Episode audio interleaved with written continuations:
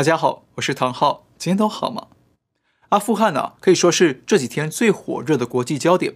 那么，为什么塔利班可以在这么短的时间之内攻下整个阿富汗呢？那中共有没有躲在背后支持塔利班呢？那阿富汗变天之后，又将对美中双方带来哪些影响呢？还有，台湾会不会成为下一个阿富汗呢？这都是我们今天要聊的重点。话题一：塔利班闪电攻下阿富汗，北京暗地撑腰吗？话题二：美军火速撤退，台湾会成为下一个阿富汗吗？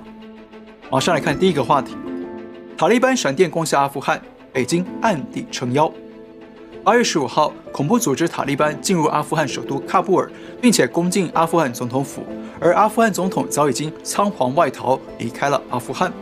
塔利班方面宣布战争已经结束，阿富汗政权可以说是变天易主了。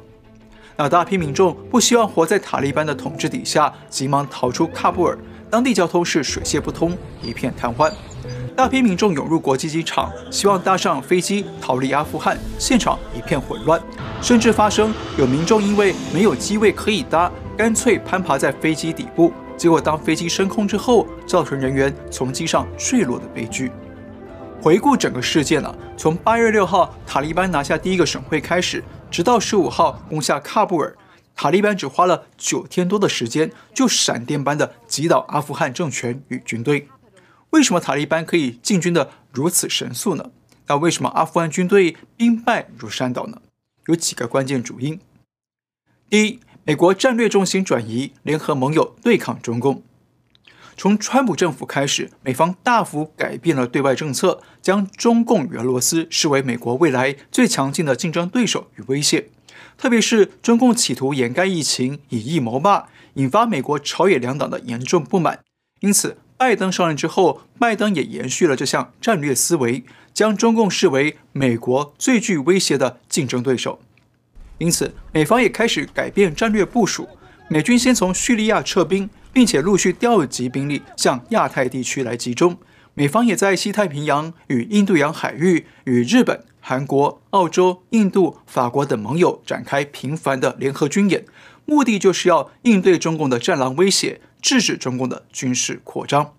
美军明确强调，中共是美国的重大战略威胁，美军也决定要把军事部署重心从中东与阿富汗撤出，转向亚太区域集中来应对中共。因此，川普政府在去年二月先与塔利班签署和平协议，预告撤军的准备；而拜登上任之后也宣布，美军要在八月底之前撤出阿富汗。那这一点呢，是塔利班敢于发动大规模攻势的背景主因。主因二，美国常年斥资重建，厌战情绪升温。二零零一年九一一事件发生之后，美军的国防重心转向了反恐。为了追捕主谋本拉登，也就是宾拉登，美军联合多国部队进军阿富汗，快速击倒塔利班政权。随后，美军一边追捕本拉登，一边对阿富汗展开重建工作。经过十年的时间，美军在二零一一年终于击毙本拉登，但美方啊继续协助阿富汗民选政府来重建国家与军队，同时继续对抗塔利班的游击战。经过将近二十年时间，美国投入阿富汗的资金已经超过两万两千六百亿美元。美国与盟军有超过三千五百人阵亡，另外有两万名美国士兵受伤。那常年的巨资投入以及人员伤亡，让美国人民与朝野两党兴起了越来越强烈的厌战情绪。因此，川普与拜登都决定撤出阿富汗，结束这场长达二十年的最持久军事行动。主因三。军队与政府贪腐严重，人民失望。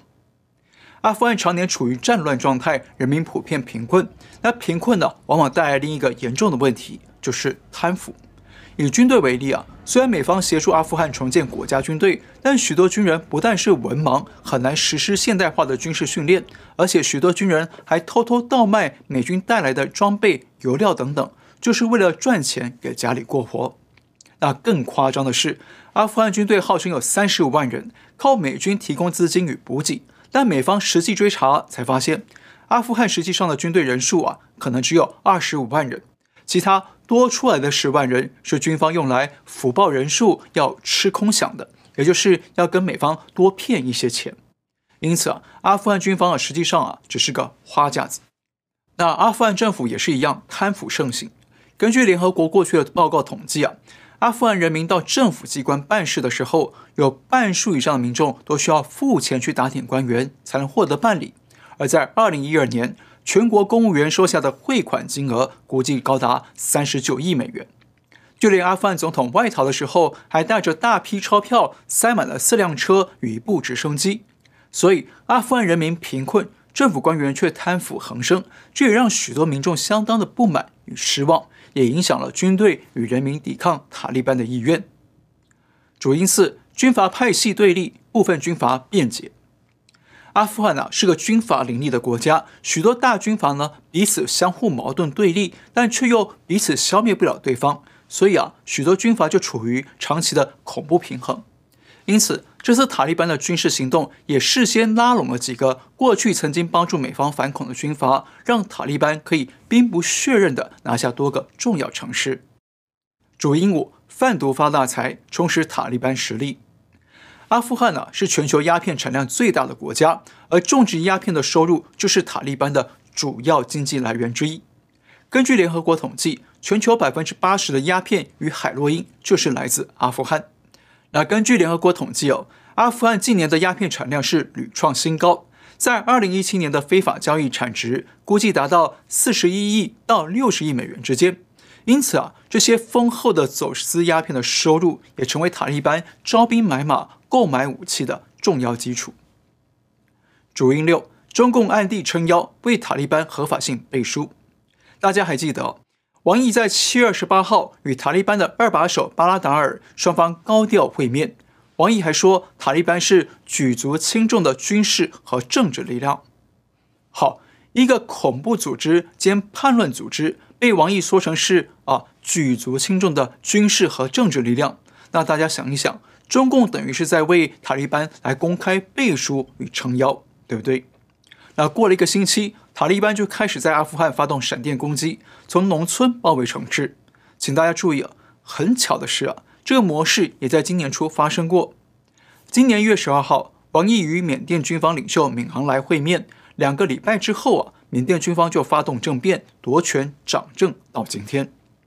那当时我们就在节目里说过，中共很有可能在背后支持政变，因为他们有六项好处可以拿。当然，中共是一贯的对外否认。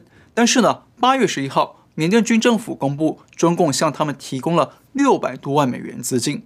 那这是不是告诉我们，中共确实支持缅甸军政府呢？那现在王毅才刚刚跟塔利班高层见面，塔利班就立刻出兵拿下了阿富汗。想想看，阿富汗是中共的邻国，如果中共事先不知道塔利班的行动，没有事先沟通过，那么中共会这么淡定吗？塔利班会这么放心的发动攻击吗？当然了，中共官方啊肯定不会承认。不过呢，中共党媒央视啊却在这个时候推出了帮塔利班洗白的宣传片，叫做《六十秒了解塔利班是什么组织》。结果引来中国网民一片批评。党媒被批评为什么绝口不提恐怖主义，给塔利班洗白是最没有人性的行为，诸如此类。而且稍后又传出了中共准备率先承认塔利班为阿富汗的合法政权。那从种种迹象来研判，我认为啊，中共很有可能一直在背后支持塔利班。虽然具体上中共提供了哪些支持啊，我们不清楚，但中共的幕后撑腰绝对是支持塔利班快速行动的重要主力。好，接下来我们再问一个关键问题哦：为什么中共要支持塔利班呢？那对他们有什么好处呢？首先呢，塔利班攻击阿富汗一定会成为国际社会的热门消息，这样就可以吸引国际社会的聚焦，同时呢，也转移国际社会对疫情问责的关注。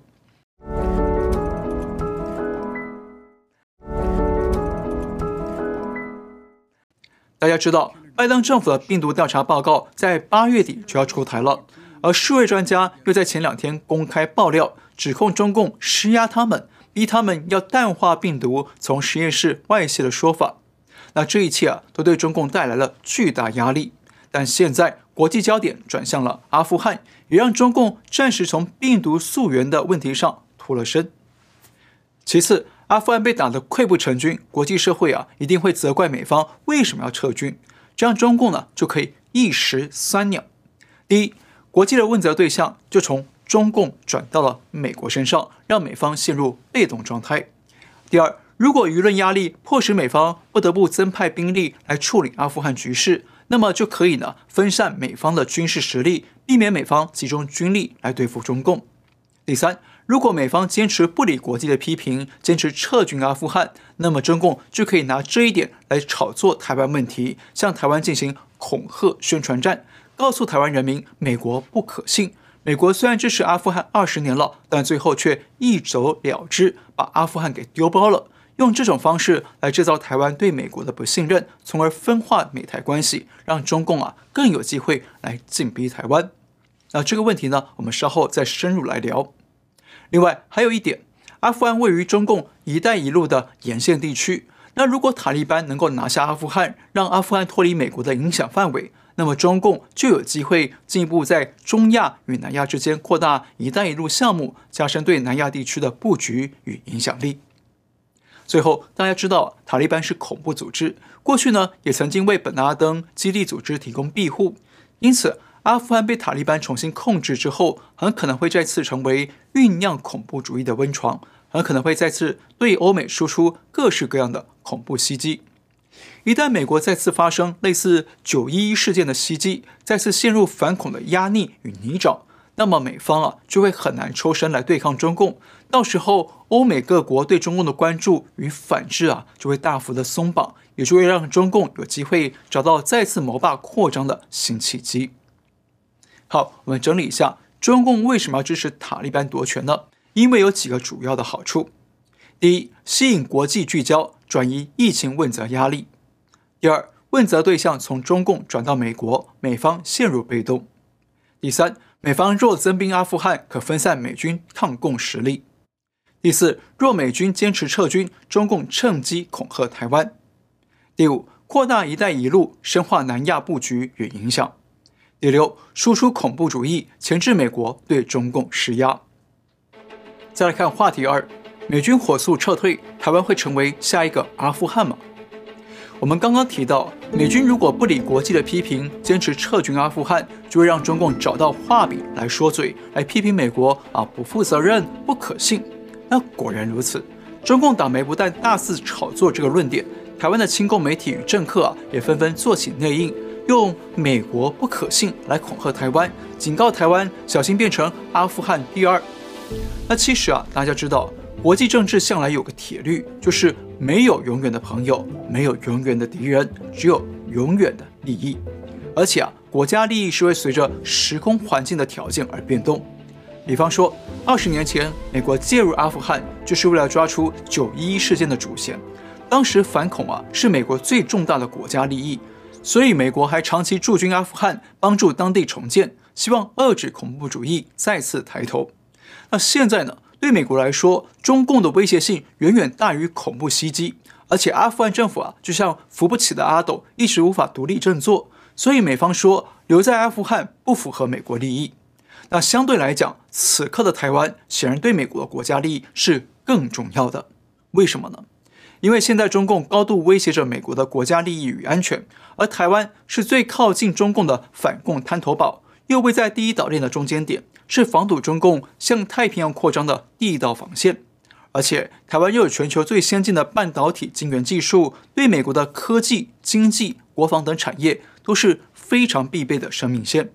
而且啊，台湾跟阿富汗相比呢，台湾已经是一个成熟透明的民主法治社会，人民的素质也高。因此，美国协防台湾的成本啊，会比协防阿富汗来得低。那美国协防的投资收益率啊，也会相对来得快、来得高。所以啊，眼下来看啊，台湾对美国来说确实有着不可不守的战略利益存在。但是，台湾政府人民也要注意哦，要以阿富汗为鉴，不要产生依赖心理。那我认为，台湾至少有五件事情要做，才能长期维持美国对台湾的援助协防。第一。看懂国际政治现实，不被中共分化。中共一直通过亲共媒体与政客向台湾人民散布说：啊，美国在利用台湾当棋子，要台湾不要被美国利用，对不对？但其实啊，国际政治的现实就是相互利用，大国利用小国，反过来讲，小国也在利用大国，彼此是各取所需，相互为用，这才是现实的国际关系。我们打个比方啊，两岸关系就像个篮球场，那中共与台湾正在比赛，中共队的球员呢人高马大，那台湾队呢缺少高大强壮的中锋跟前锋，那怎么办呢？台湾就要去向美国借来更高大的球员来比赛才有胜算。那要怎么借呢？啊，就要看台湾能够提供什么价值给美方，对不对？那反过来讲，如果美方没有更高大的球员能够压制中共，那台湾还会想找美国帮忙吗？肯定不会。所以啊，现实的国际关系就是一次又一次的交易与合作。因此，台湾必须不断地观察国际局势的变化，思考台湾有哪些价值是不可取代，是非常有利的外交资本，这样才能够不断地交换到有利于台湾的援助与防护。第二，充实国防战力，自助而后人助。阿富汗的教训告诉我们，台湾也一定要充实自己的国防实力，加强人员训练，扩大实兵战力的规模，提升武器装备。否则，美国不会轻易投入一场会让自己赔本或者损失惨重的战争。那美国也不可能永远当台湾的保镖。所以呢，台湾一定要先表现出高度的自助决心，而后外国盟友们才会以一相助。第三，坚守自由人权，抵抗中共集权扩张。自由、民主、人权等等普世价值，是台湾与美国、日本、澳洲等盟友共享的文化与生活方式。那这些是各国盟友愿意力挺台湾、对抗中共的关键因素。所以，台湾一定要坚守这些普世价值，并且尽力抵抗中共的集权扩张，才能争取盟友们长期站在台湾身旁。第四，扫除中共统战渗透，追查间谍网络。我们刚刚讲过。阿富汗政府军这次溃败的一项主因呢，是内部分化，有军阀辩解。那对应到台湾呢，也有类似的中共统战渗透、分化台湾社会的乱象。因此啊，台湾政府应该加大力度揭露中共的统战渗透，帮助民众透视共产党的真相与伎俩，才能进一步消弭中共统战的分化危机。还有呢，一定要加大力度追查、严惩中共对台湾的间谍网络。大家想一想。中共在台湾军方吸收了这么多高级军官当共谍，那美方还会轻易提供重要武器或技术给台湾吗？提供给台湾不就等于给了中共吗？所以呢，台湾只有先安内，才能有更稳定、更多的外援。第五，经济及国安，稳定经济，稳定民心。其实经济啊是最基本的国家安全与国防项目。当社会的经济稳定发达，人民安居乐业。自然就会有更高的向心力与幸福感，那就会更容易抵抗中共的统战分化与利诱威逼，也才能有稳定的财政预算呢、啊，对外采购更多更先进的国防武器与服务，才能让外国更有意愿协防台湾。好，最后我们再说一次，台湾应该重视五件事，来长期维持与美国的国防合作关系。第一，看懂国际政治现实，不被中共分化；第二，充实国防战力。自助而后援助。第三，坚守自由人权，抵抗中共集权扩张。第四，扫除中共统战渗透，追查间谍网络。第五，经济及国安，稳定经济，稳定民心。